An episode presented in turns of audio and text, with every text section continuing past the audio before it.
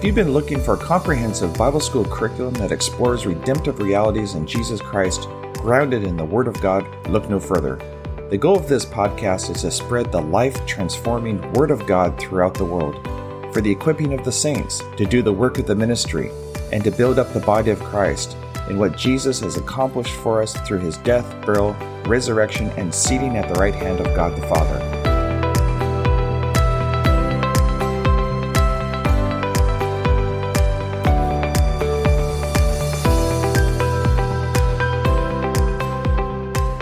There's such an untapped potential for Christians to enter into their glorious inheritance in Jesus Christ. Together, we will discover what Jesus has done for us by providing such a great salvation and how to appropriate the promises of God in our lives. Jesus said in John chapter 8 verse 31, "If you hold to my teaching, you are really my disciples, and then you will know the truth, and the truth will set you free."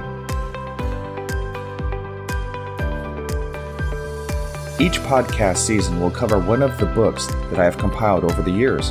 You can find a complete listing of my Christian education material on my website at www.wordinspire.com. You're welcome to download these ebooks for free in PDF format for your own personal or ministry use. So let's explore these biblical truths and principles together that will absolutely transform our lives. God bless.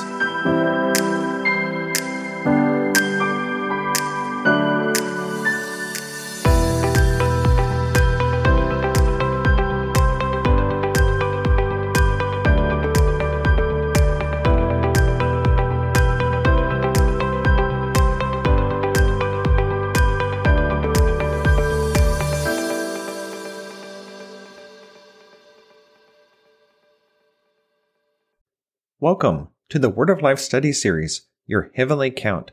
Question Do you know what the balance is in your checking and savings accounts? What about your investment accounts or 401k, RRSP, or TFSA? So, what about your heavenly account? If you are a born again Christian, you have an account in the first bank of heaven.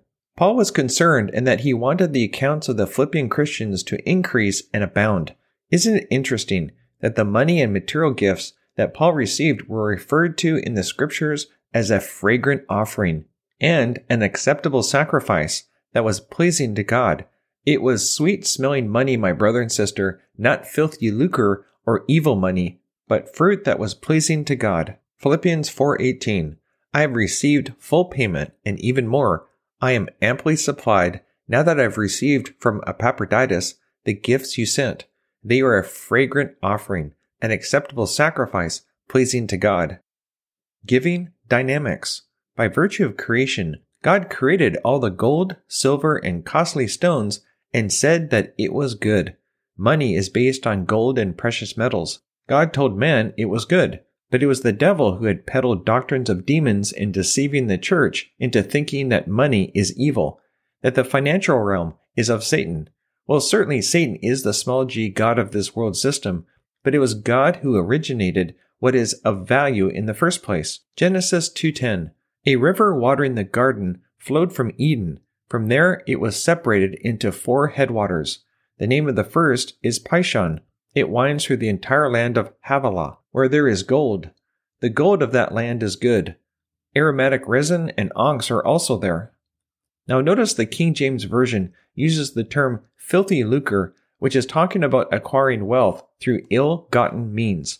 The NIV translation calls it the love of money, which addresses the greed aspect of materialism or idolatry. Certainly, that is sinful and wrong, but money in and of itself is neutral. It is what we do with it that can be either good or bad. It is like the internet. It has the potential for great good in propagating the gospel or great evil through trafficking sin. There is a right and wrong way to get money. Gold is good and greed is bad. God is our source, not mankind.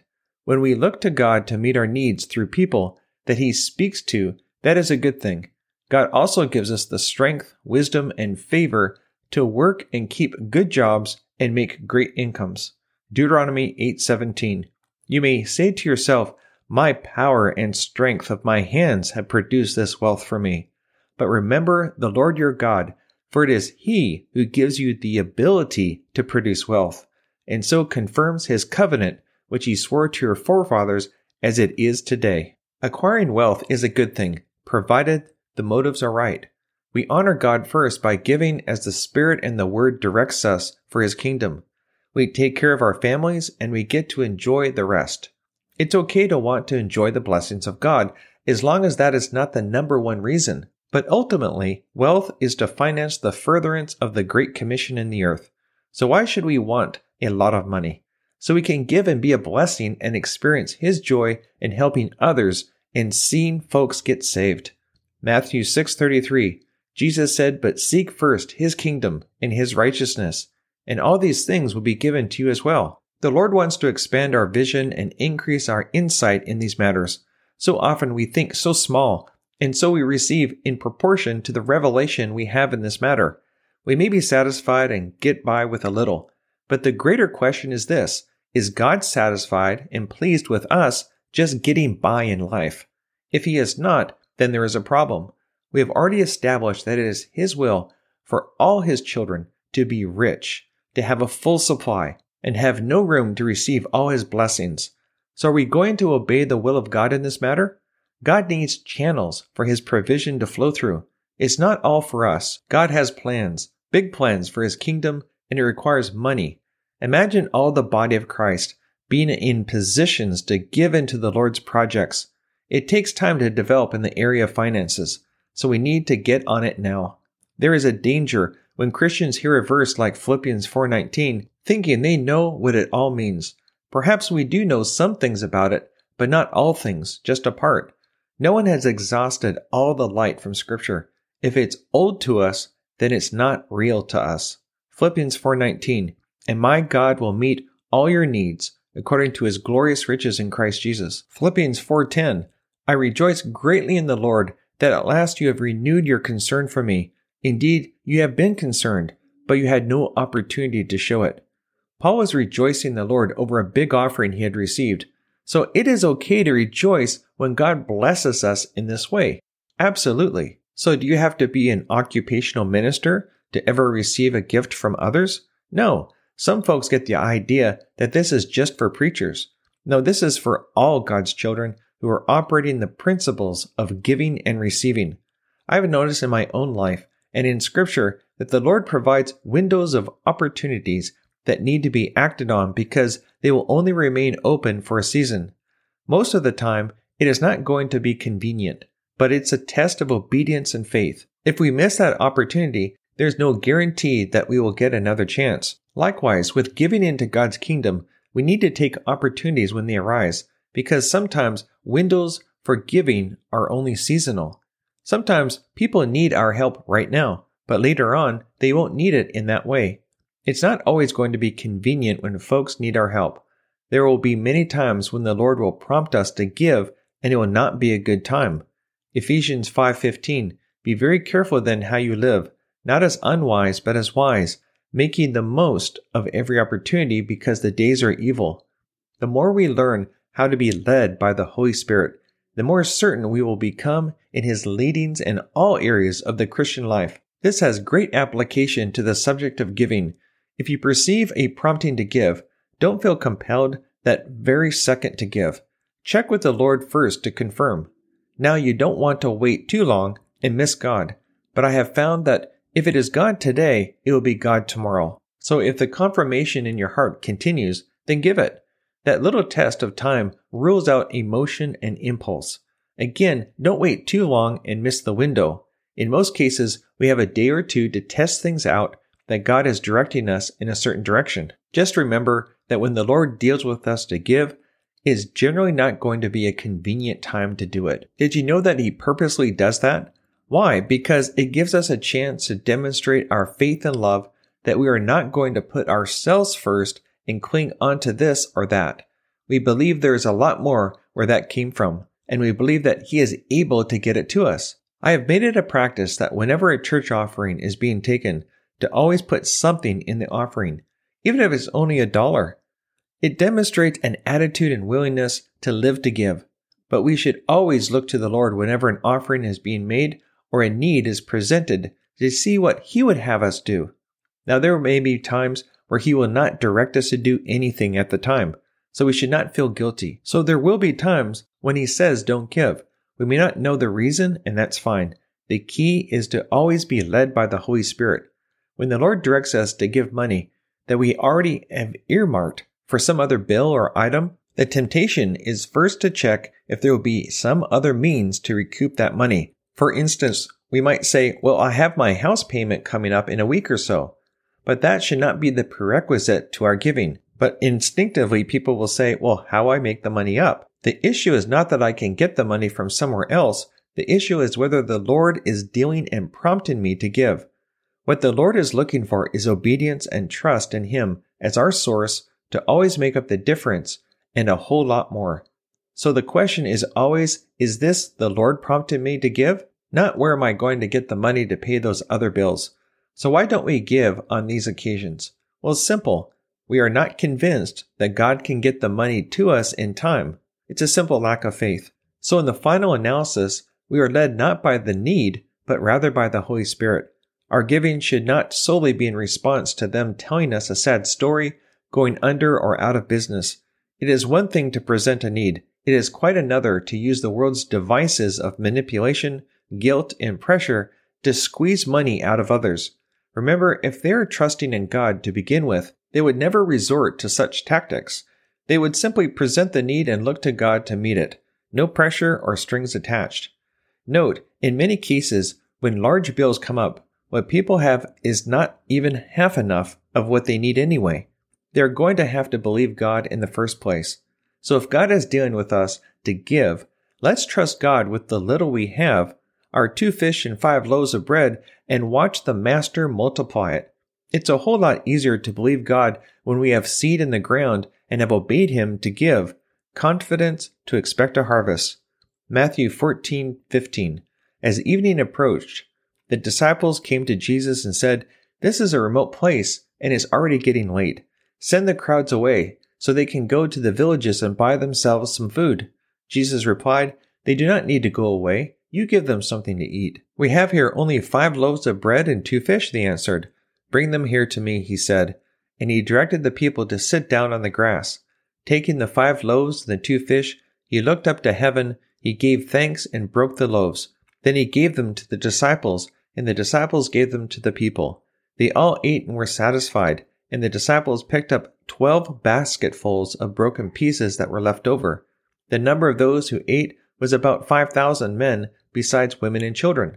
The last thing we want to do is to give out of fear, feeling that we will come under some sort of curse if we don't give. Christ has redeemed us from the curse of the law according to Galatians 3:13. Now we can give out of love and joy as the spirit of God leads us.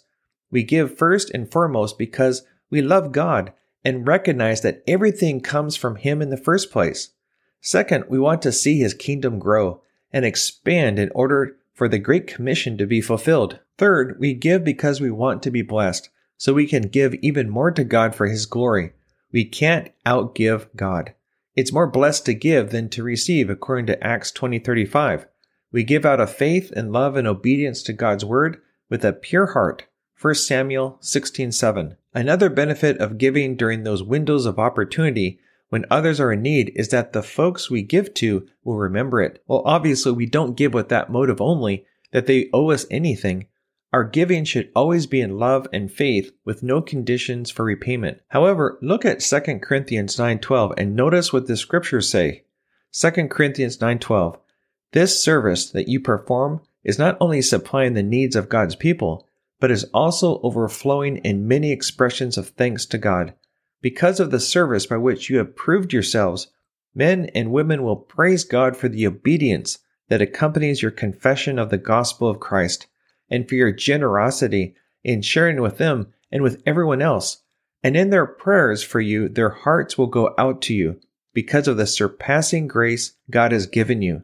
Thanks be to God for his indescribable gift. As we are led to give in the local church, missionaries, ministries, and other believers and the poor, our account will be credited.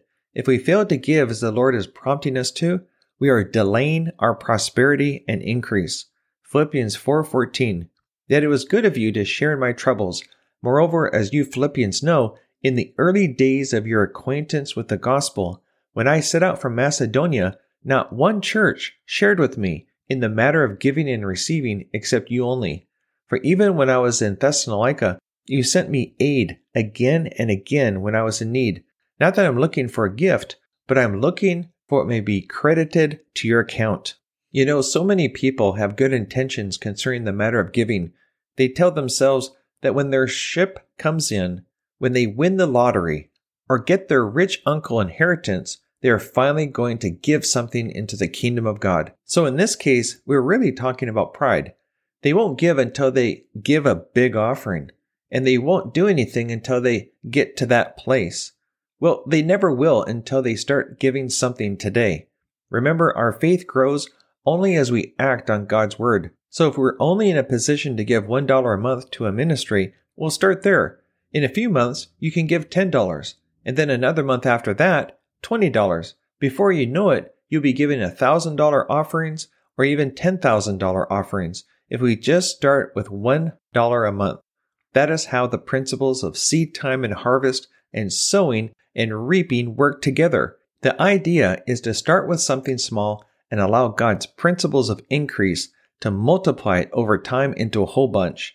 The big issue is not about how much we have, but being good stewards of what we do have right now. Let's humble ourselves and admit where we are currently at in our faith and in our finances. Let's actively engage in giving as the Spirit of God leads us with the expectation that over time, God will prosper us and we can give more and more. Not only will we be able to give more, but the quality of our life will run in parallel with our giving. So it will increase as well. To have a harvest come in consistently, we need to be sowing consistently. It does not have to be big offerings. Ecclesiastes 11:1 Cast your bread upon the waters, for after many days you will find it again. Now Jesus is not saying we can't have a savings account, money market account, or investments, but we do have to watch out that these financial vehicles do not become our source.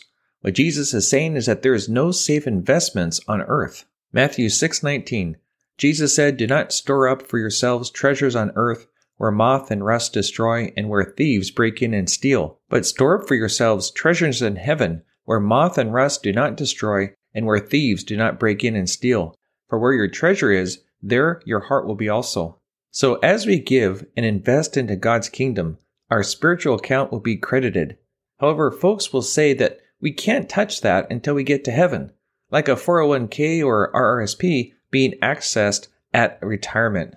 Well, certainly there will be wonderful rewards for us to receive when we get to heaven, but we need God's provision while we live here on earth today. We cannot find a better return than to invest into God's kingdom. The only catch is that it takes faith. We're not going to get a monthly statement from heaven showing our account activity and balance. From the natural, some Christians think when they give that money, it's just gone. However, we have faith and we know the truth. It has been credited to our account, our heavenly account. It's not depreciating, losing value, or in danger of suffering a loss. It is unaffected by the world's trends or global economics. Just remember in dealing with our kingdom account, it takes faith to put it in and it takes faith to draw it out. But it is real. According to Jesus, who are we laying up treasure for in Matthew 6:20? If it's not for ourselves, is that wrong? Well, not according to Jesus. The Gospels tells us about a rich young man who wanted eternal life and asked Jesus what he should do to inherit it. Interesting that Jesus talked about money. Jesus instructed the man to sell everything he had and give it to the poor and then follow him. Now, was Jesus telling the man to give all his money so he would never see it again? In essence, throwing it all away? Was Jesus asking the man to take a vow of poverty? Was Jesus saying, Give everything you have to the poor and you won't have anything else for the rest of your life? Jesus is not saying that in order to serve him, you can't have any money. No, that's not what Jesus is saying. Yet people have read these things into this passage of Scripture. Jesus was providing an investment opportunity that was out of this world to multiply what he had on earth beyond measure in his heavenly account that he could access while on earth, and then receive the honor of following Jesus. Unfortunately, this young man did not grasp what Jesus was offering him. Jesus was not telling him that he could not have anything to serve him. Jesus was simply telling him, I want you to transfer your wealth to my system, to exchange or convert your worldly goods into kingdom currency. For a number of reasons.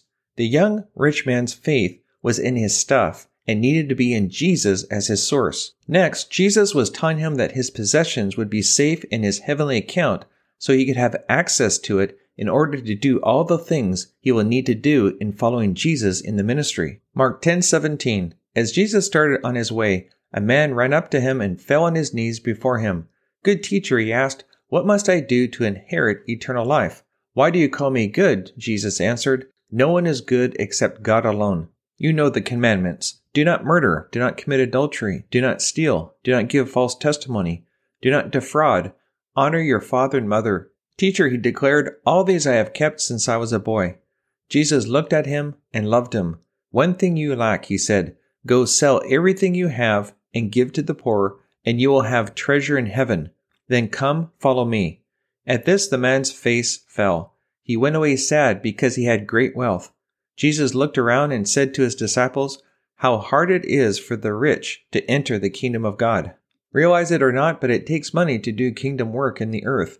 For all the giving to the poor, sending out missionaries, building churches, that all takes money, lots of it, to do it right. Remember the parable of the Samaritan man who took care of the man who was robbed. It took money to do that. So if God leads us to pay for all the medical bills of someone today in a serious accident who had no insurance, that takes a lot of money. So where is all that money going to come from? Having invested in it in our kingdom account, we will need to make a withdrawal.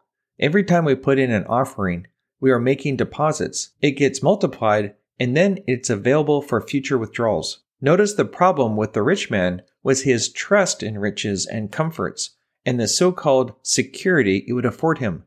He could have gotten ill and spent all his money on doctors and never got any better, like the woman with the issue of blood. Then where would his money be? So his dependence on money was hindering him from entering into the kingdom because his trust would have to switch from money to Jesus as his source. Now, it's not impossible for rich people to get saved. Jesus just said it was a challenge. Mark 10:24 Children, how hard it is for them that trust in riches to enter into the kingdom of God. Mark 5:25 And a woman was there who had been subject to bleeding for 12 years. She had suffered a great deal under the care of many doctors and had spent all she had. Yet instead of getting better, she grew worse. 1 Timothy 6:17 Command those who are rich in this present world not to be arrogant, nor to put their hope in wealth which is so uncertain, but to put their hope in God, who richly provides us with everything for our enjoyment. Now, in response to all of this, Peter brought to Jesus' attention that they had left all to follow him. Notice Jesus made the amazing statement that they would receive in this life 100 times as much, not just in heaven, in persecutions for following Jesus, but it's always worth it to serve God. This account we have in heaven is for this life and the life to come. So giving into God's kingdom benefits us today as well as in the future. Unfortunately, many Christian folks have added a verse to this passage that is not there. When Jesus said that we are laying up treasure in heaven, they'll add this little clause to it, and thou cannot touch it until thou art dead. So when we look at the whole context of this passage, Jesus said that we would receive now in this present age, and we are blessed there and blessed here. We are blessed everywhere. Mark 10:28. Peter said to Jesus, "We have left everything to follow you." I tell you the truth, Jesus replied. No one who has left home or brothers or sisters or mother or father or children or fields for me and the gospel will fail to receive a hundred times as much in this present age homes, brothers, sisters, mothers, children, and fields, and with them persecutions, and in the age to come eternal life. Persecutions. You know, not everyone is going to be happy about God prospering you, but rest assured, there will be a grace to overcome it. As we become more blessed to be a blessing, it's a win-win. Blessed now and in all eternity. Let's look again at having the right motive when it comes to handling money. The context of 1 Timothy chapter 6 verse 3 was addressing false teachers who were using godliness as a means to financial gain. It is important that we establish this point because When Paul talks about the love of money, it's in the context with ungodly people, not to be like them. Money does not make us godly or ungodly. It is the manner in which we use it and acquire it. 1 Timothy 6 5. And constant friction between men and women of corrupt mind who have been robbed of the truth and who think that godliness is a means to financial gain. 2 Corinthians 2:17 Unlike so many, we do not peddle the word of God for profit.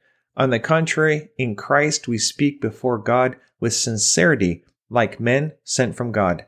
Christians can be covetous and greedy, and the Bible tells us that we are to avoid them and not to even eat with them. 1 Corinthians 5:11 But now I am writing you that you must not associate with anyone who calls himself a brother but is sexually immoral or greedy, an adulterer, or a slanderer, a drunkard, or a swindler. With such a man do not even eat. The Lord wants us to be blessed financially, to have a full supply, and to have nice things in life. He just does not want us to be covetous, materialistic, greedy, and self centered, like a spoiled child. When we have the biblical perspective that we are to use the things of this world to further God's kingdom in the earth and to enjoy them along the way, we are in line with God's will for our lives. As long as we do not become preoccupied with things and miss God. Remember the old saying goes, you will never see a hearse pulling a U-Haul. 1 Timothy 6 6 but godliness with contentment is great gain, for we brought nothing into the world, and we can take nothing out of it. But if we have food and clothing, we'll be content with that. 1 Corinthians 7:31 Those who use the things of the world as if not engrossed in them, for this world in its present form is passing away. What Paul is saying by the Holy Spirit in 1 Timothy 6 9 is that our principal goal in life is not to be rich, for the sole purpose of consuming it upon ourselves solely. Our principal goal is to do the will of God first, but it's going to take money to do the will of God. The love of money is a root of all kinds of evil in our lives, and we will end up piercing ourselves with many griefs because of it. That is why we're being warned concerning this real and present danger. But on the other hand, God doesn't want us broke and to only barely get by. 1 Timothy 6 9 People who want to get rich fall into temptation and a trap and into many foolish and harmful desires that plunge people into ruin and destruction. For the love of money is a root of all kinds of evil. Some people, eager for money, have wandered from the faith and pierced themselves with many griefs. But you, man and woman of God, flee from all of this and pursue righteousness, godliness, faith, and love, endurance, and gentleness. Proverbs 23 4. Do not wear yourself out to get rich. Have the wisdom to show restraint. Proverbs 28:22. A stingy man is eager to get rich and is unaware that poverty awaits him. Eternal life encompasses a quality of life, an abundant life, and receiving the very life and nature of God in our spirit. 1 Timothy 6:12. Fight the good fight of the faith.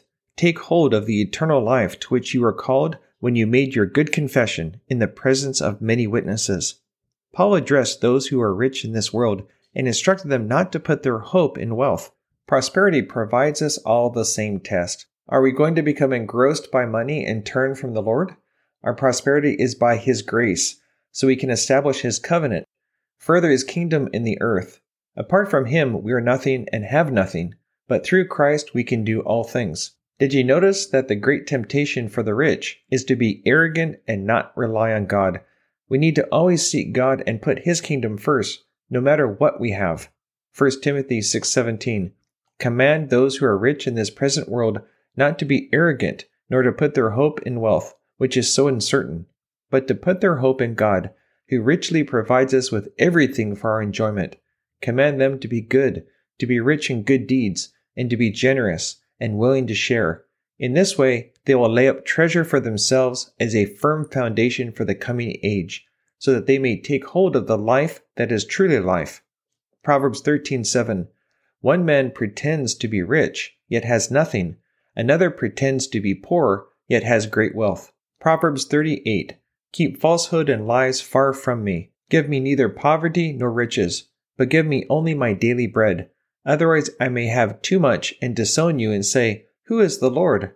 Or I may become poor and steal and so dishonor the name of my God. We are stewards of God's money. ready to give it out of our pocket as the Lord leads, not just ready, but willing to share it and invest in others. In all this, we are investing into our kingdom account. What a wonderful security we have in knowing that all these things we are doing on the earth, like giving, is laying up treasure in heaven for our future use in order to fulfill God's destiny for our lives. We have an account in heaven with our name on it, and we are regularly putting money into that account. The faith element is important when we make deposits. Are we expecting a 30, 60, and 100 fold return? Do we know what is in our account? The resources are there, and our faith makes a demand on it and makes a withdrawal. Local churches have kingdom accounts just as much as individuals do, and it's important to remember it's not limited to the people of the local church. 1 Timothy 4:8 For physical training is of some value, but godliness has value for all things, holding promise for both the present life and the life to come. From a worldly point of view, this does not make much common sense. That's because it requires a revelation of the truth to accept it. 1 Corinthians 2:12 We have not received the spirit of the world, but the spirit who is from God, that we may understand what God has freely given us. This is what we speak, not in words taught us by human wisdom, but in words taught by the Holy Spirit, expressing spiritual truths in spiritual words. The person without the Spirit does not accept the things that come from the Spirit of God, for they are foolishness to them, and they cannot understand them because they are spiritually discerned. The spiritual person makes judgments about all things, but they themselves are not subject to any person's judgment. For who has known the mind of the Lord that he may instruct him? But we have the mind of Christ. Is borrowing okay? Remember, it's not material things that are the problem, but the preoccupation of them to be more interested in them than we are in the Lord. God does not have a problem with his children being rich, but how we acquire this wealth is what we need to look at next. Well, number one, we can steal it from someone. Number two, we can wish and wait for it, like an inheritance or gambling or like the lottery. Number three, we can work extra jobs and save up for it. Number four, we can borrow and get into debt. And number five, the best way is to sow and believe it in from the Lord. Romans 13, verse 6. This is also why you pay taxes, for the authorities are God's servants who give their full time to governing. Give everyone what you owe him. If you owe taxes, pay taxes. If revenue, then revenue. If respect, then respect. If honor, then honor. The word honor in the Bible oftentimes is referring to the support we provide to bless people with finances, not just to pay them respect. For instance, like honoring our mom and dad, the context of Romans 13 is about giving people what we owe them. So if we have debt, we are to pay it back. It is not saying don't borrow, just be sure to pay what you owe. We live in a society where debt is not regarded as it used to be. People borrowing without the inclination to pay it back. That is serious. The most serious aspect as far as debt is concerned is to protect the integrity of our word and the honor of our name. This is reflected in our credit score. If we promise to pay a loan back and have signed our name, we have given our word. So no matter what, we have to honor it, to believe God and be faithful to keep our word and pay it back. Even when it hurts, we do not think it is fair because we have given our word, so we must honor it. We live in a society that lacks integrity and commitment. If things are not convenient, folks file for divorce, they file for bankruptcy, those actions hurt our faith. Psalms 15:4. But honors those who fear the Lord, who keeps his oath even when it hurts. In Bible times, people could be sold into slavery or cast into debtor's prison until the debt is paid for, but it would be kind of hard to pay for a debt while in prison. Because back then, to not pay a debt was the same as stealing, which was a crime. Psalms 37:21 The wicked borrow and do not repay, but the righteous give generously. The Jerusalem version says, the wicked borrow without meaning to repay. Matthew 18:25. Since he was not able to pay, the master ordered that he and his wife and his children and all that he had be sold to repay the debt. Luke 12:58. As you are going with your adversary to the magistrate, try hard to be reconciled to him on the way, or he may drag you off to the judge, and the judge turn you over to the officer, and the officer throw you into prison, I tell you, you will not get out until you have paid the last penny. The problem with our society today is not so much the devil, but selfishness. If we are in debt, our job is not our source, God is. If we honor our debts, God will honor our integrity, and when we cooperate with the laws of giving and receiving, we will get out of debt God's way, through the laws of increase. When people file bankruptcy, someone is always left holding the bag, and they lose money. Oftentimes, people will rationalize, well, they are just another big greedy corporation. They can just write it off as a business loss and take a tax deduction. Well, that may be true, but such convenient rationalization forgets that most of these banks are publicly held companies. That means that average people have invested in these banks for their retirement and as a consequence are receiving less dividends as a result of people going default on their loans. Bottom line is, people lose when others do not keep their word and honor their commitments. We are so quick to just throw in the towel. The Lord wants us to grow up spiritually, be men and women of integrity and excellence, who keep their word even when it hurts and do right. Sure, it will involve sacrifice, prayer, and seeking God, but training in godliness is worth it for this life and the life to come. Let's overcome and crucify selfishness and become a faithful steward of God's resources. It may seem that our financial system is beyond hope, but there is a God and a way if we trust Him and commit ourselves to His plan with a right heart and motive. He just needs faith out of us. Deuteronomy 15:1 At the end of every 7 years you must cancel debts. This is how it is to be done. Every creditor shall cancel the loan he has made to his fellow Israelite. He shall not require payment from his fellow Israelite or brother because the Lord's time for canceling debts has been proclaimed. It was never God's intention or will for his children to live in a perpetual state of debt all the time. Under the Mosaic law, all debts were to be canceled after seven years. The Lord did not forbid them from ever borrowing, he just did not want them to live under that burden indefinitely. Deuteronomy 15:4 However, there should be no poor among you, for in the land the Lord your God has given you to possess as your inheritance, he will richly bless you, if only you will fully obey the Lord your God and are careful to follow all these commands I am giving you today. For the Lord your God will bless you as he promised, and you will lend to many nations, but will borrow from none. You will rule over many nations, but none will rule over you. Notice in verse 4 of Deuteronomy chapter 15, it's clearly stated that it's not the Lord's will that there be any poor amongst his covenant children. Sure, there are Christians experiencing poverty, but it's not his will, just as it's not his will that they be sick or oppressed by the devil. God's perfect will is for his children to be rich. The blessing is not to have to borrow or need to borrow, but to be in a financial position to lend or invest. Instead of us paying interest, the world would be paying us interest. It starts with a vision, but many believers don't see themselves beyond where they currently are. Jesus in his teachings compared the releasing of debt with the forgiveness of sins. So debt is an obligation and justice demands repayment. Sin is a debt. I owe a debt I could not pay. He took a debt he did not owe. I needed someone to wash my sins away. That someone was Jesus. The Father does not want us to be in debt, spiritually or naturally. He is not satisfied that we be in a continual cycle of debt. He wants more for our lives. Matthew 18:21. Then Peter came to Jesus and asked, "Lord, how many times shall I forgive my brother when he sins against me? Up to 7 times?" Jesus answered, "I tell you, not 7 times, but 77 times." Therefore the kingdom of heaven is like a king who wanted to settle accounts with his servants. As he began the settlement, a man who owed him 10,000 talents was brought to him. Since he was not able to pay, the master ordered that he and his wife and his children and all that he had be sold to repay the debt.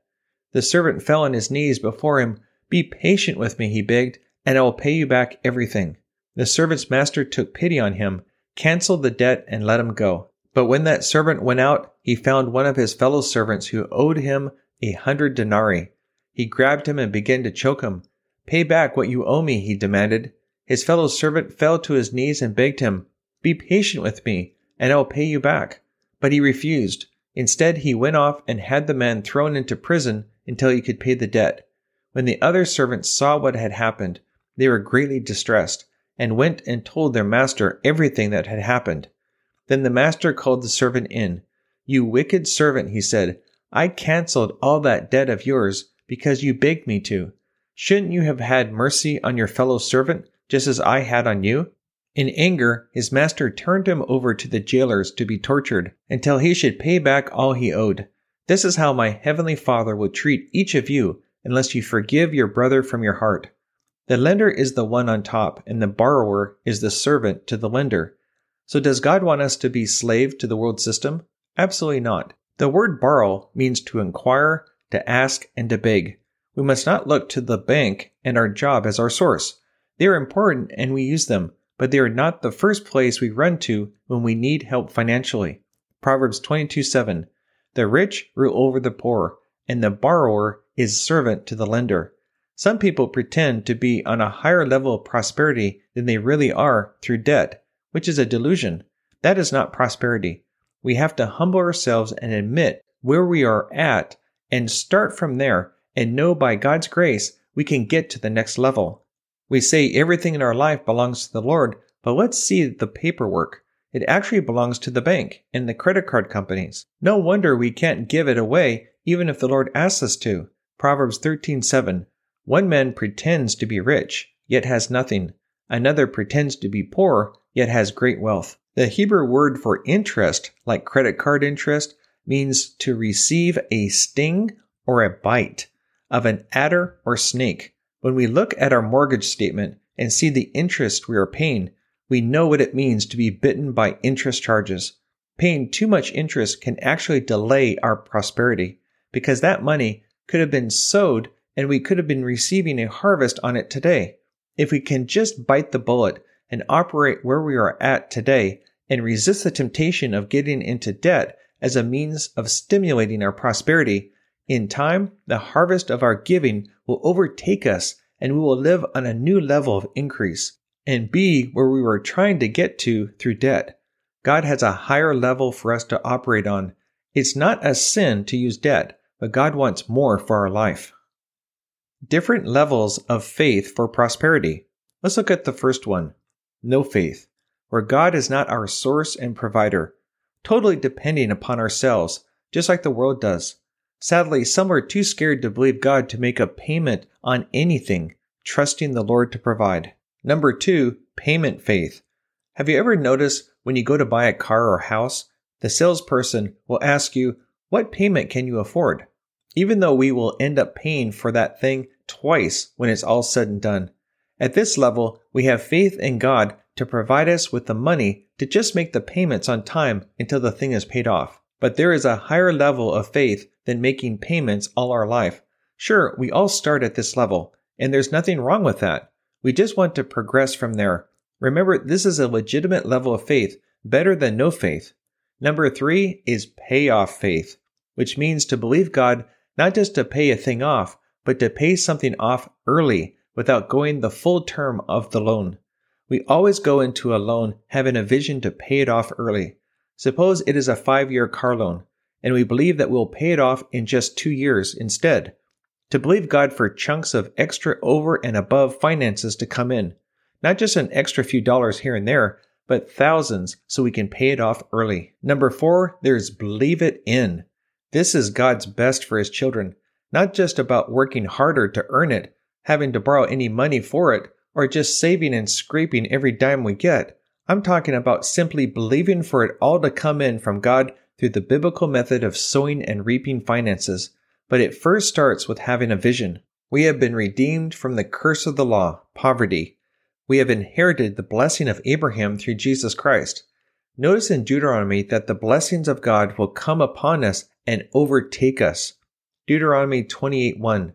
Now it shall come to pass, if you diligently obey the voice of the Lord your God, to observe carefully all his commandments, which I command you today, that the Lord your God will set you high above all nations of the earth, and all these blessings shall come upon you and overtake you, because you obey the voice of the Lord your God. Here is a word of wisdom. As the Lord blesses our storehouse during times of plenty, we need to save some of that money. That is wisdom and not a lack of faith.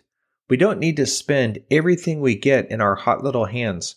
Oftentimes, the Lord will lead us to save for future projects. Remember when Joseph was warned by God to prepare for famine and to set aside a portion during the years of plenty? This was not a lack of faith on his part concerning the famine. God directed him what to do, save for it. In life, some events will have an effect on a whole lot of people, like a country's economy, but the Lord will give his children a heads up so they can save and prepare for it. Other events that have a limited effect on our lives we can change and prevent, but not necessarily when it's a consequence that affects a region, a nation, or the world. We just have to get ready for it. Acts 11:27.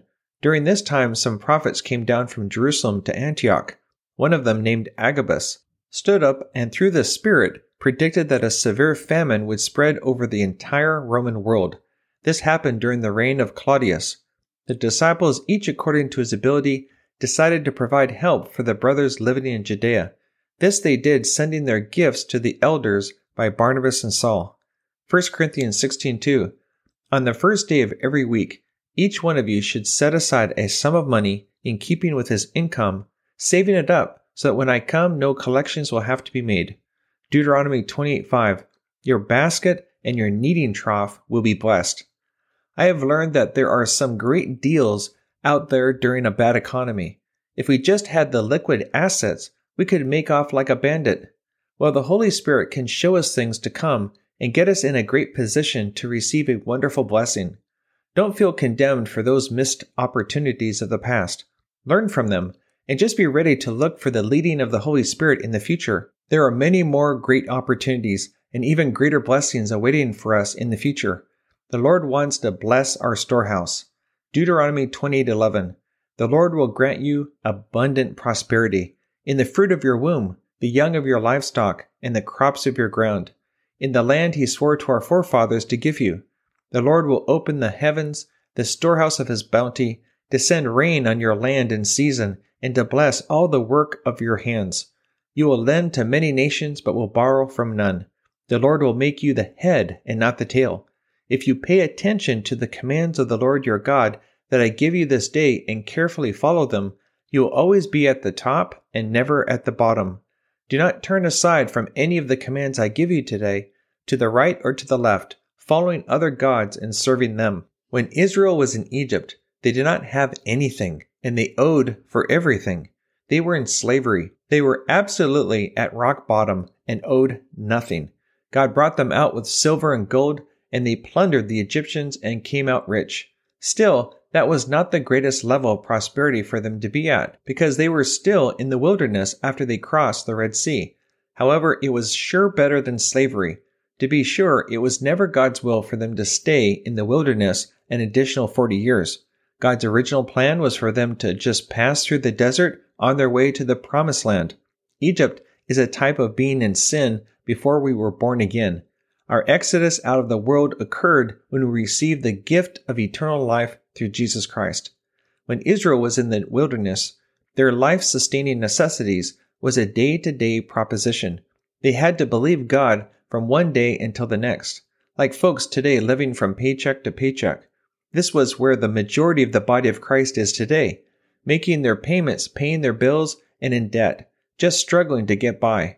This kind of existence surviving instead of thriving financially, surely there is a higher level. Is there not some kind of promised land for us today to enter into and enjoy a lifestyle of milk and honey like the old covenant saints did? Exodus 3:8. So I have come down to rescue them from the hand of the Egyptians and to bring them up out of that land into a good and spacious land, a land flowing with milk and honey. Hebrews 4:1. Therefore since the promise of entering his rest still stands, let us be careful that none of you be found to have fallen short of it. For we also have had the gospel preached to us just as they did, but the message they heard was of no value to them, because those who heard it did not combine it with faith. Hebrews 4 6. It still remains that some will enter that rest, and those who formerly had the gospel preached to them did not go in, because of their disobedience.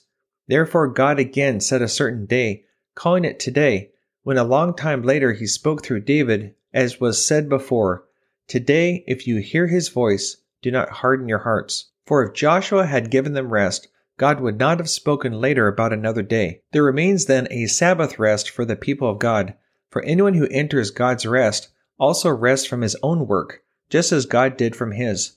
Let us therefore make every effort to enter that rest, so that no one will fall by following their example of disobedience. Canaan's land is not living from day to day in the wilderness. It is not payment faith. First, we must keep the Word of God before us, in our hearts, and spoken out of our mouths. When we talk about the promised land, we're not talking about working for it. It is a promise by God's grace, given through our faith. We are talking about things we did not work for, earn, or deserve, but received through faith in God's precious promises. God's way, or Canaan's way, is that we have been delivered from a working for a living mentality. Now, in Canaan, they still had to take possession of it and fight the giants that were there. We still have to fight the good fight of faith because the devil is not going to stand idly by as we plunder his worldly goods. We work so we have seed to sow and live by the laws of seed time and harvest, the law of increase, enjoying the promises of God and our glorious inheritance in Jesus Christ today. Deuteronomy 6 3. Hear, O Israel, and be careful to obey, so that it may go well with you, and that you may increase greatly in a land flowing with milk and honey just as the Lord, the God of your fathers, promised you. Hear, O Israel, the Lord our God, the Lord is one. Love the Lord your God with all your heart, and with all your soul, and with all your strength. These commandments that I give you today are to be bound upon your hearts. Impress them on your children. Talk about them when you sit at home and when you walk along the road, when you lie down and when you get up. Tie them as symbols on your hands and bind them on your foreheads. Write them on the doorframes of your houses and on your gates. When the Lord your God brings you into the land he swore to your fathers, to Abraham, Isaac, and Jacob, to give you a land with large, flourishing cities you did not build, houses filled with all kinds of good things you did not provide, wells you did not dig, and vineyards and olive groves you did not plant. Then, when you eat and are satisfied, be careful that you do not forget the Lord who brought you out of Egypt out of the land of slavery. Proverbs 13:22. A good man leaves an inheritance for his children's children, but a sinner's wealth is stored up for the righteous. God's plan is that we plant financial seed through giving and believe him for a multiplied harvest. We did not save, borrow, or strain for it. This is entering into the rest of God.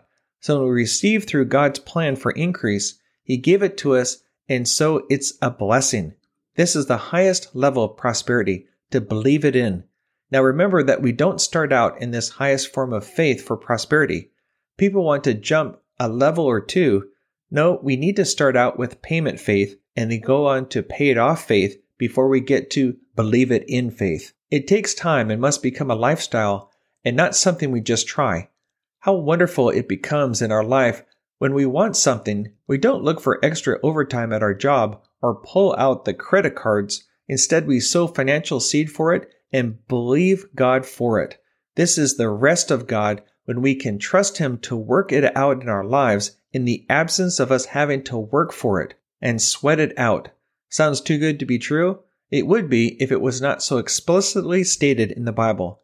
Proverbs 10:22 The blessing of the Lord makes one rich, and he adds no sorrow with it. If our prosperity relied solely on us being sharp, shrewd, working, and saving, we would get the glory or credit for it as a result of our own labor and works. However, if we work and are diligent to give into God's kingdom as seed sown and believe God for the increase, who gets the glory? This latter approach is so much more fun to live our life by God's economy and not the world system. When God does it for us and it's paid for and completely ours. Praise the Lord. People will say, How did you get that? You must be a hard worker and saved all your pennies. No, God gave it to me, like the children of Israel in the promised land. Houses I did not build, vineyards I did not plant, just believed it in. A minister once said, If I can't get it with my faith, I don't want it in my house. We want God to get the glory for the prosperity that we enjoy. This is the highest form of faith for prosperity, and it should be our goal. If we adopt his way of doing things concerning material blessings, we will inherently overcome covetousness, which says, Get it now, anyhow. I just wanted it, so I got it. But faith says, If you'll just wait, it will be great. Just wait and trust and believe God. To assume that we always have to get into debt to have something is just unbelief or a lack of faith in God. We can have it God's way, but it won't be as quick as we want it, but it will be a blessing instead of a burden or just another distraction in our life. When the Lord adds it to us, it's a blessing because the Lord gave it to us His way. The flesh says, get it now anyhow, but faith says, if I'll just wait, it will be great.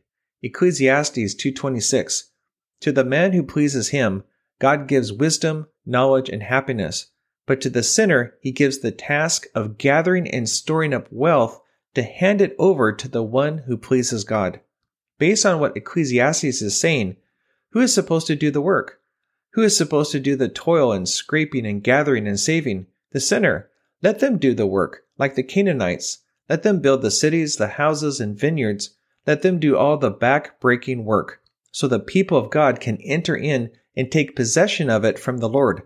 One way we know we are getting a revelation of this is through a sense of anticipation, excitement, and joy. Income gained by those exploiting the poor will end up in the hands of those who pity the poor. Proverbs 28 8. He who increases his wealth by exorbitant interest amasses it for another, who will be kind to the poor. Proverbs 13:22 A good man leaves an inheritance for his children's children, but a sinner's wealth is stored up for the righteous. Job 27:16.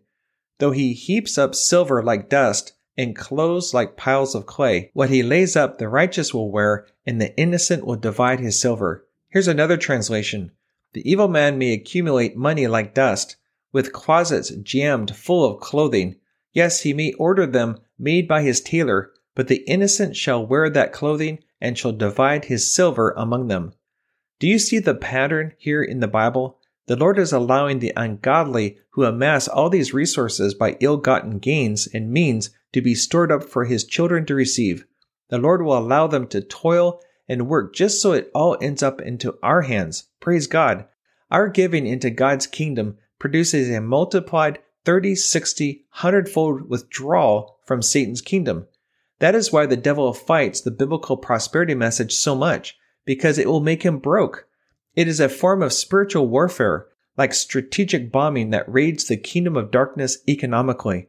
We have to get delivered from a working for a living mentality and become converted to a working for a giving mentality and get above payment faith and pay off early faith to the bless God, believe it in faith. We have come out of Egypt or the world by being born again.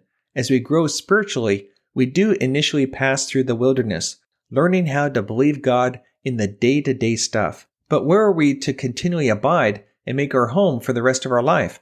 In the promised land of our inheritance in Jesus today.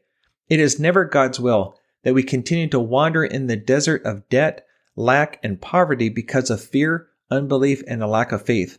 Let's embrace the spirit of faith like Joshua and Caleb, that we are well able to take the land of promise, healing, prosperity, and life, because the Lord has already given it to us. Numbers 14:6. Joshua son of Nun and Caleb son of Jephunneh, who were among those who had explored the land, tore their clothes and said to the entire Israelite assembly, "The land we passed through and explored is exceedingly good. If the Lord is pleased with us, he will lead us into that land, a land flowing with milk and honey, and will give it to us. Only do not rebel against the Lord."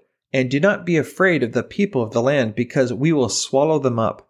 Their protection is gone, but the Lord is with us. Do not be afraid of them. Numbers 14:24. But because my servant Caleb has a different spirit and follows me wholeheartedly, I will bring him into the land he went to, and his descendants will inherit it. God bless.